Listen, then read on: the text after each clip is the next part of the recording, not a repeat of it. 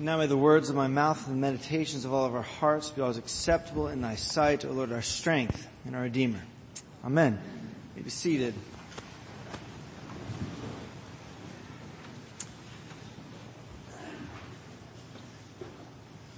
In this passage, um, Jesus says that there is only one thing needful. Uh, he says, Martha, you are distracted by many things, but there's only one thing um, that's needful. Uh, Mary and Martha, Jesus is sitting with Mary and Martha in their house. And uh, he's come over, and um, Martha is busy getting everything ready for the meal or whatever housekeeping needs to be done. And it says that Mary is just sitting at the feet of Jesus, just listening to every word that he says. And like any good sister, Martha looks at her sister and her ability to sit at the feet of the Son of God and just says, I'm so grateful that you get to do that. Um, no, she doesn't. She's uh, just like any um, sister, or, or maybe this is uh, easier like uh, access by your spouse. You know, when um, when when your spouse is uh, cleaning and you're sitting. I mean, I'm not talking about me or I'm talking about them out there. Um, you know, uh, when one spouse is cleaning or doing things around the house and the other is sitting, let's just pick watching a football game, uh, and um, what is the, the, you know the spouse cleaning kind of eventually starts cleaning louder. You could say, you know, just you know a lot of that, a lot of um, and uh, or, or maybe it's you know, whatever, and, and then eventually something is said, you know, do, do you really need to watch your eighth college football game of the day? And you think, I did, um, but, you know, whatever. Um, uh, Martha is cleaning and Mary's sitting there and eventually she says, Jesus, you I mean, do you not see what's going on here? Like, I'm, I'm doing all the work. She's sitting at your feet. Tell her to get up and help me. And Jesus, um, Jesus rebukes her gently. And he says, Martha, Martha, um, you are distracted by many things uh, but there's only one thing that's needful. And what, he, what he's telling Martha, the, the, word in Greek for distracted, um, it really kind of connotes that she's been pulled away. Uh, given the idea that she wishes that she could be sitting at the feet of Jesus. Uh, and maybe even that originally when Jesus got to the house, she was sitting at his feet. She and Mary were sitting there and then all of a sudden she starts to look around you know, at her house. Just like when you have company over and you all sit down in your living room and then um, right over the head of the person who's visiting, you see um, your, your child is drawn all over the wall and you're like, I didn't get that one spot. And then you just can't look at anything else. You're like, it's like the whole, you know, and they try to look behind. Are you looking at something? No, don't look. You know, whatever. Um, Martha cannot focus on what Jesus is talking about, so she goes and starts to, to get busy doing all of this stuff. And it says that um, it distracts her. It pulls her away from the one thing that she was focused on. She gets pulled towards something else. And I think um, something about this symbolizes or, or sums up our lives. That, that we long for one thing in our life. I mean, we really long for that kind of simplicity, that kind of singular focus. Everything that we do, we try to um, drive ourselves towards one thing that kind of sums up our lives. That, the human beings, what we long for is, is to really have um, something that we can kind of hang our entire life on. Some hanger that we can put all of our, of our life um, onto. Something that we can put all of our hope in, all of our identity in. Um, and, and what we find is often um, we get pulled different directions um, because because we're not quite sure what that one thing should be. Because uh, what we keep finding is everything that we try to do that to, um, everything that we try to put our attention on, ends up not being able to hold it, and not being able to hold the weight of it. Um, maybe, maybe it's your career, and your you know you really had put all of your weight, all of your meaning, all your value into your career, and then uh, the economy took a turn, and you lost your job and then you, you were left trying to figure out, well, who am I? Who am I outside of this job? Who am I outside of this career? Maybe it was your children. And all of your weight, all of your focus, all of your attention was towards your children. Um, and then they left the house. You know, they grew up, they, they, they left the house and you were left with your spouse going, we need to get to know each other actually for the first time maybe. Uh, and, and who am I now that I'm not a mom? Who am I now that I'm not a dad? Who am I, um, whatever it might be, that, that we put our, our weight, our hopes into things and we find more and more, more often than not that, um, that they, they can't quite hold that, um, weight. To, to illustrate this, um, I want to tell you about the first time I ever went whitewater rafting. Um, and uh, I was going on the Nantahala River, which is um, they tell me a river in North Carolina. I really have no idea. I got in a bus um, and they dropped me off at a river, you know, and I was like, this must be it. Uh, and um, I was supposed to lead a group of ninth grade boys um, down this river, and I was the, the captain of this vessel, you know, and um, and they were like, do you have any experience whitewater rafting? I was like, absolutely. Absolutely I have experience whitewater rafting. I've seen it on YouTube. Uh, and, um, thought, we got this and get to the, um, we, we, get in the, the, the bus, we, we go there, I'm projecting confidence, like, guys, we got this, we, we trust me. Uh, I've done not this before, but close.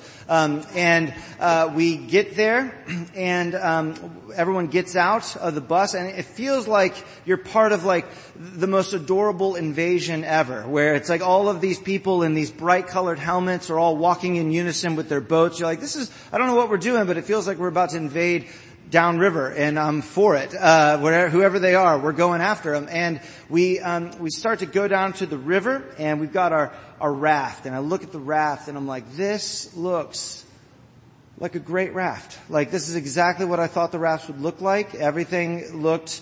Um, I mean, I, I, had no idea what it was supposed to look like. It was the best one I'd ever seen.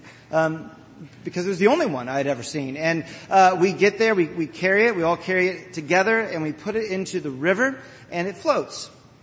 And I was like, that's the one job it was supposed to do. So, um, and before we had come, gone, they had said, look, um, this this river is pretty simple, um, and all you do is you're going to go down river, and then about two and a half hours later, and I was like, what? What? Uh, how long? Um, is there a movie on this thing? Uh, and about two and a half hours later, you're going to get to a, a spot where there's going to be a, a, big branch that goes over the river, and on the top of the branch is going to be an oar. They're going to they're, they've posted a, an oar um, that the, the, the paddle end will be pointing left. All right, and that is your signal that about 50 yards down river from that is um, a, a rock in the, in the kind of the middle of the river, and you need to go to the left of that rock. Alright? They're, they're like, that's the, really the only thing. Is it like, you just go straight for two and a half hours and then turn left one time and you're, you're there. Um, and I had run track in high school and, um, I knew how to go straight and turn left. I mean that, if it, if it got any more difficult, I was not, I was gonna be lost, but I felt like I had a handle on, um, on that. And so we were going, that was a joke, but anyways, um, and we were going and I'm thinking, okay, so all we have to do is go straight, and then at this one part, you go left. If you go right, there's a, there's a part under the rock where, you know, all of you river geologists, I don't know, is that a geologist? It's probably a special word for that. Um, you know that, that there can be parts under the rock where the, the, the water begins to cycle almost, and it can, it can create a, a, a vacuum under the, where the water, it, it can suck you under, basically. And they were saying, this is the only part of the river where you could drown. Everything, I mean, you could drown everywhere else, but you'd have to really try. Uh, and it's saying like, this is the part where you just need to avoid this, and you're fine. So, okay, I got it. So we, we all get down to the river, put the raft in, it floats, thinking, this is so far so good. Um, and I get in, and uh, as each boy got into the raft, um, I noticed that my feet uh, begin to get wet. And I noticed that we're taking on water. Now again, I had never been whitewater rafting. And they had told me to wear like water shoes when I went. I just thought like, I guess this is part of it, you know? Part of, you know, part of being in the, in the boat is having a little bit of water in there. And so as they all piled in, I was thought, well, this is more water than I expected. But again, I've never done this before. So I, and everyone, and I'm with a bunch of ninth graders who have also never done this before. Everyone thinks this seems normal. Um, and we took on about five and a half inches of water. And I'm thinking, this seems excessive, but again, there's no, no context for this, so we're gonna go. And we set off. Now, when I started, um, I was envisioning me going down this river like George Washington crossing the Delaware, right? Like, I'm gonna be at the bow and just yelling at these ninth graders to row, like, or maybe like a Ben-Hur style thing. I would just be in the back with a drum, just, you know, and just, I was gonna get these kids down this river faster than anybody else. And, um, we get in, and we basically go the exact speed of the current um, because we're just sunk in the like we are part of the river. Like we are not like floating on top of the river. We are one with the river. And um, and we are going to go where the river goes. And um, and we're going to go the speed of the river which is really really slow. And so we set off and about three and a half hours later of me screaming at these ninth graders who I just thought these are the laziest kids I've ever seen. Every time they row, we don't change directions or anything. Like you're all doing this wrong. I was a really, really great leader. Um, and uh, I, about three and a half hours later, we get to the oar, and I'm thinking, all right, guys, this is this is literally what you've been working towards your whole life, is to go left right here. This is all you have to do is just go where this oar is taking us. We have to go. We, that's all we have to do is go left, and we'll live. And we go right. I don't know. I don't know what's going to happen. And um, they paddled with all of their might. And I'm not kidding. The farther we, we just went straight to the right. I mean, like, it wasn't even a question. It wasn't even like an effort being made. Because we had, had we were just basically, um, part of the, the river was just like, nah, you're going right. And, uh, we went right, uh, right where we weren't supposed to go. I had to get everybody out of the boat onto this sheer rock precipice, just being like, no one fall in. You know, it's like that's the leader. You know, don't. Um, and uh, and had to get everyone out. I had to pull the raft up, throw it back in the water, pointing the right direction, and eventually, like four hours total, we got um, to the end of the Nantahala. So I say all that um, to say. Uh, the boats are not supposed to take on that much water. Just FYI, if you ever go whitewater rafting. But, but my point is that um, the raft we have we had was not, it could not bear the weight of all of us. That as we put our weight into the raft, it, it sunk beneath uh, the, the, the current um, because it was faulty, because it, it couldn't hold that kind of weight. And because of that, we were simply at the mercy of wherever the, the river took us. It was like the Garth Brooks song, but like terrible. Um, and uh, you'll get that on your way to lunch. Um, that's fine. Uh, but you and I, in, in all the things that we try to put out the weight of our life onto, um, you and I, in all the things that we try to put all of our hope onto, all of our confidence into, uh, all of our identity in, whether it's your career or your children uh, or your your marriage. Remember when you got married, you thought this was the one person. This is all you needed. All you needed in life was this one person. And then like two and a half weeks later, you're like, what have I done? You know, uh, who is this person? Um, when we try to put the weight of our lives onto things, um, they cannot hold the weight. They, they cannot hold the weight of who you are because they were never meant to. Instead, we get dragged around as Martha, uh, as Jesus says about Martha, Martha, you're being pulled away. You're being pulled away from uh, what, what Jesus says is the one needful thing the one thing that you need. And what Jesus says to Mary um, is that uh, the, the one thing that you need in life, the, the one thing that you need to put all of your hope into and all of your identity on and all of your confidence in and everything, the one thing is Jesus himself. It's Mary sitting at the feet of Jesus, listening to every single word that he says.